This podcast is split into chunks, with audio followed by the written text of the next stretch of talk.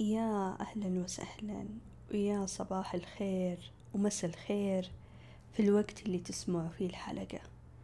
أهلا فيكم في حلقة جديدة من بودكاست ألفا. حبيت تكون الحلقة هذه في نهايات سبتمبر وأكتوبر على الأبواب أحب هذا الوقت من السنة. لما درجة الحرارة تبدأ تنخفض فالشي هذا ينعكس على المزاج. فتكونوا رايقين وسعيدين عشان تقدروا تسمعوا الحلقة لما النهاية. أوعدكم بمجرد ما تستمعون للحلقة كاملة. وإذا حبيتوا تكررون الاستماع للحلقة فأوعدكم أنه بتتغير نظرتكم لنفسكم كثير ولكثير من الأمور وحيكون واقعها على النفس جميل. لكن نصيحة مجربة. أي معلومة أو نصيحة تقدم لك وقت حاجة إذا ما طبقتها فمن الطبيعي أنك بتجلس مكانك ولا حيتغير واقعك. فتحتاج فقط توكل على الله وتطبيق. أعتقد إلى هنا وكفاية لأن صراحة طولت شوي في المقدمة. فنبدأ. بسم الله. كثير أنسأل بحكم شغلي ككوتش مرام ليش في أشخاص يستفزوني أو يقللون من نجاحاتي سواء في الدائرة القريبة أو البعيدة. فقررت أني أتكلم اليوم عن الاستفزاز. في علم النفس حاجة تسمى بالإسقاط أو الحيلة الدفاعية بمعنى أن هناك حيلة يستخدمها الشخص ويرمي عيوبه وفشله على الآخرين حتى هو يبرئ نفسه ويحميها من مشاعر الألم أو الذنب وتأنيب الضمير. فإذا كان الشخص فاشل أو عقله صغير وحسود وشخص آخر ناجح سواء اجتماعيا أو مهنيا هنا الشخصية المستفزة يعملون حماية لمشاعرهم لأنهم ما يبون يحسون بفشلهم. فإيش يسوون؟ يقومون يستفزونك أو يستنقصون منك حتى هم يحسون بالراحة. فيحبون يطلعونك من منطقة راحتك حتى تتصرف بطريقة ما تشبهك ولا تليق بك. وهنا حابة أنوه على شيء مهم جدا. جزء من المسؤولية على الأهل. لأن لو رجعنا لورا وشفنا كيف كان أسلوب الوالدين معاهم طول الوقت وهم يحفزونهم بالاستفزاز. أكيد وقتها كانت نيتهم التحفيز بس الطريقة خطأ. لما يقولون شوف فلان خليك شاطر زيه أو الأم لما تقارن شعر بنتها أو أو ملابسها بطفلة أخرى. إنه شوفي شعرها مرتب خليني أسوي لك زيها. الأسلوب هذا يستفز الطفل. فلما ينشأ هذا الشخص في بيئة مستفزة وكثيرة المقارنات لما يكبر وبدون وعي منه راح يميل إلى استفزاز الآخرين والاستنقاص منهم. لأنه بيعكس التجربة اللي هو مر فيها بطفولته. ومع الوقت الأسلوب هذا يزرع فيه الغيرة والحسد. ممكن الشيء هذا يدفعه إلى أنه يؤذي الآخرين ويكون طبيعي بالنسبة له بحكم تربيته. من وجهة نظري أنا أشوفه شخص مسكين ضعيف ضعيف من داخله لأن ناقصه شيء ناقصه شعور بالثقة ناقصة إحساس بالقيمة عنده شك بنفسه. فهو عنده نقص وعنده احتياج. ما أكتمل.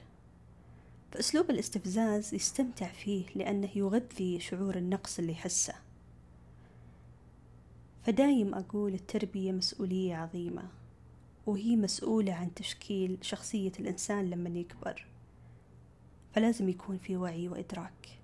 أمر التربية ما كانت مأكل ومشرب فقط. هي مسؤولية عظيمة وأمانة. نسأل الله أن يعيننا. نرجع للأسباب اللي كونت شخصية المستفز. التربية والغيرة والحسد. وممكن يكون الشخص يعاني من اضطراب الشخصية السيكوباتية. في أنه يستمتع بإيذاء الآخرين والاستنقاص منهم. فالآن أنا بعطيك بعض الحلول اللي بتساعدك في التعامل مع هذه المشكلة. من الحياة الواقعية وكيف نتعامل مع هذول الأشخاص؟ لأن مرات يكون الشخص متربي ومو متعود يرد على الناس لأن مو كل الناس متعودة على الأخلاق الحسنة والتعامل الطيب.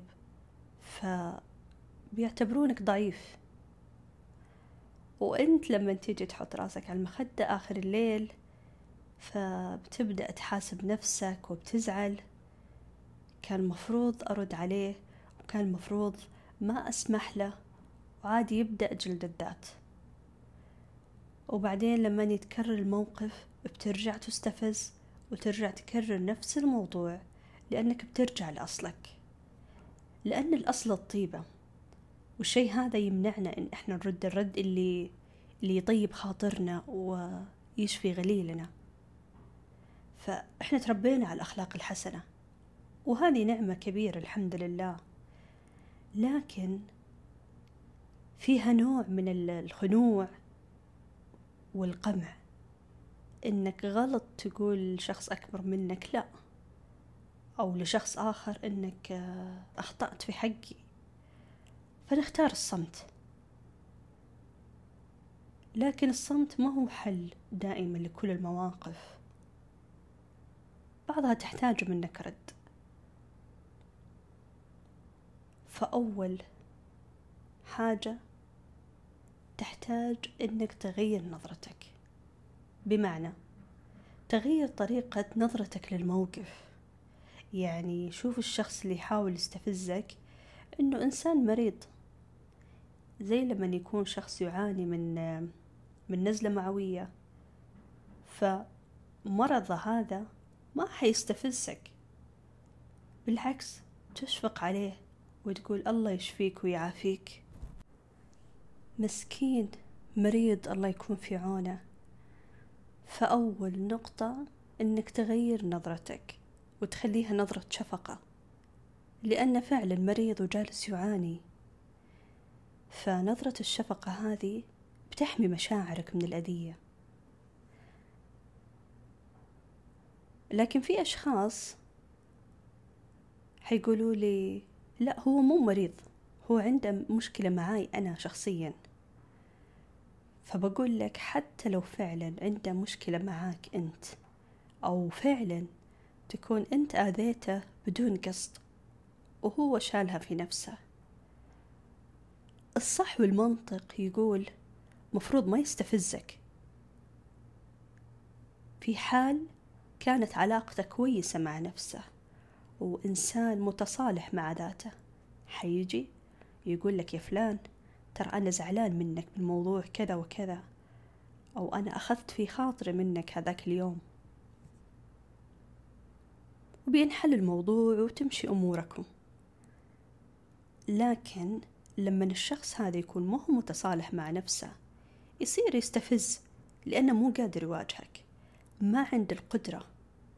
إنه يجي ويقول لك آه يا فلان إنه أنا حاس إنه محبة الناس لك تزعجني. أو حياتك المهنية وشغلك أو إنجازاتك تحسسني بنقص.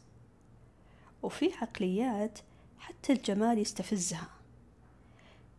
يعني هي أو هو ما حيقول لك كذا إنه أنا هذا الشيء يستفزني لا هو بيحاول يرمي عليك كلمة أو حركة. بيعرف إنه حيستفزك بالطريقة هذه. سبحان الله في أشخاص معترضين على نعم الله عليك ويتمنوا زوالها. يستمتعون بالتقليل من نجاحاتك. فالناس معادن. حتى وإن كنت خلوق وصادق ومعطاء حيبقى في أشخاص ما يقبلونك ولا حتى يبغون يسمعون صوتك أو يجلسون معك بتحس إنه لما يطالعك أو لما ينظر لك ينظر لك بشوفة نفس وتكبر. فهنا تذكرت مقولة عمر بن الخطاب رضي الله عنه ما وجد أحد في نفسه كبرا إلا من مهانة يجدها في نفسه. فعلا الكبر والحسد وسوء الخلق بشكل عام هي نتائج لتدني نظرة الإنسان لنفسه. فأنت رفع عنه وقول الحمد لله الذي أنعم الله علي تطمن فالدنيا بتعلمه. هذا اللي كان يدور في عقله ما له علاقة فيك أنت شخصيا. هذا له علاقة في أن الله يعينه على التعب التعب النفسي والضغط اللي وصل لهالحالة وأنت انتبه أنه يسحبك للوحل. وتبدأ أنت تستفزه وتحاول تحرجه لأن خلاص هو متعود على كذا وعايش على الأسلوب هذا. وعلى قد ما يستفز الأشخاص في يومه لما يجي ينام يقول أوه الحمد لله الحين الاستفزاز فل أقدر أرتاح. فكل اللي عليك إنك ترفع وعيك وتثقف نفسك بالتثقيف المعرفي السلوكي وتتعاطف معه مو علشانه علشانك أنت. هو اعتبر إنسان مريض. ما حتسأل ليش حرارتك مرتفعة؟ لأن طبيعي الإنسان مصاب بنزلة معوية مريض فأنت بتحاول تساعده. قول أقدر أجيب لك دواء يخفض لك حرارتك؟ أقدر أجيب لك مشروب يساعدك في إنه تتعافى؟ يعني كأنك بالتعاطف عليه تقول في دواء يساعدك إنه ينزل الاستفزاز؟ في شيء مهم جدا إنه في بداية المشكلة لازم تفترض حسن النية لأن ممكن فعلا الشخص يعاني من ضغوطات وممكن فعلا تصرف معك تصرف ظاهريا مستفز بس هو مو قاصد.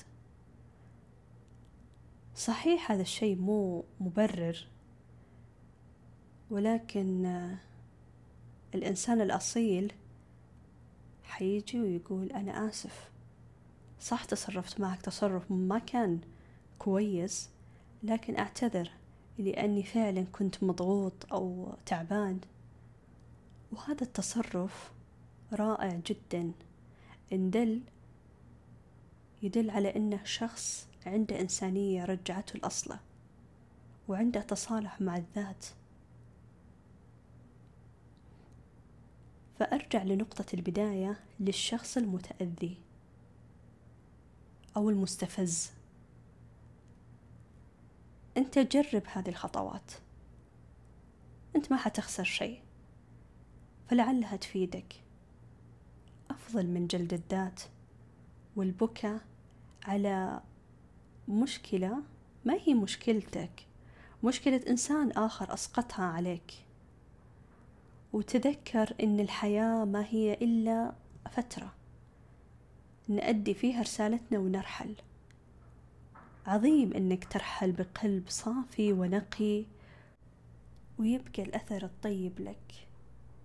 بعكس الأثر اللي حيبقى للأشخاص المؤذية والظلمة. فلما تتذكر هالشي هذا بيكون كفيل في ترميم قلبك. وأخيرا شكرا لكم أنكم أعطيتوني من وقتكم وسمعتوا الحلقة لما النهاية. أتمنى لكم حياة فيها سلام داخلي وراحة بال ودمتم بود.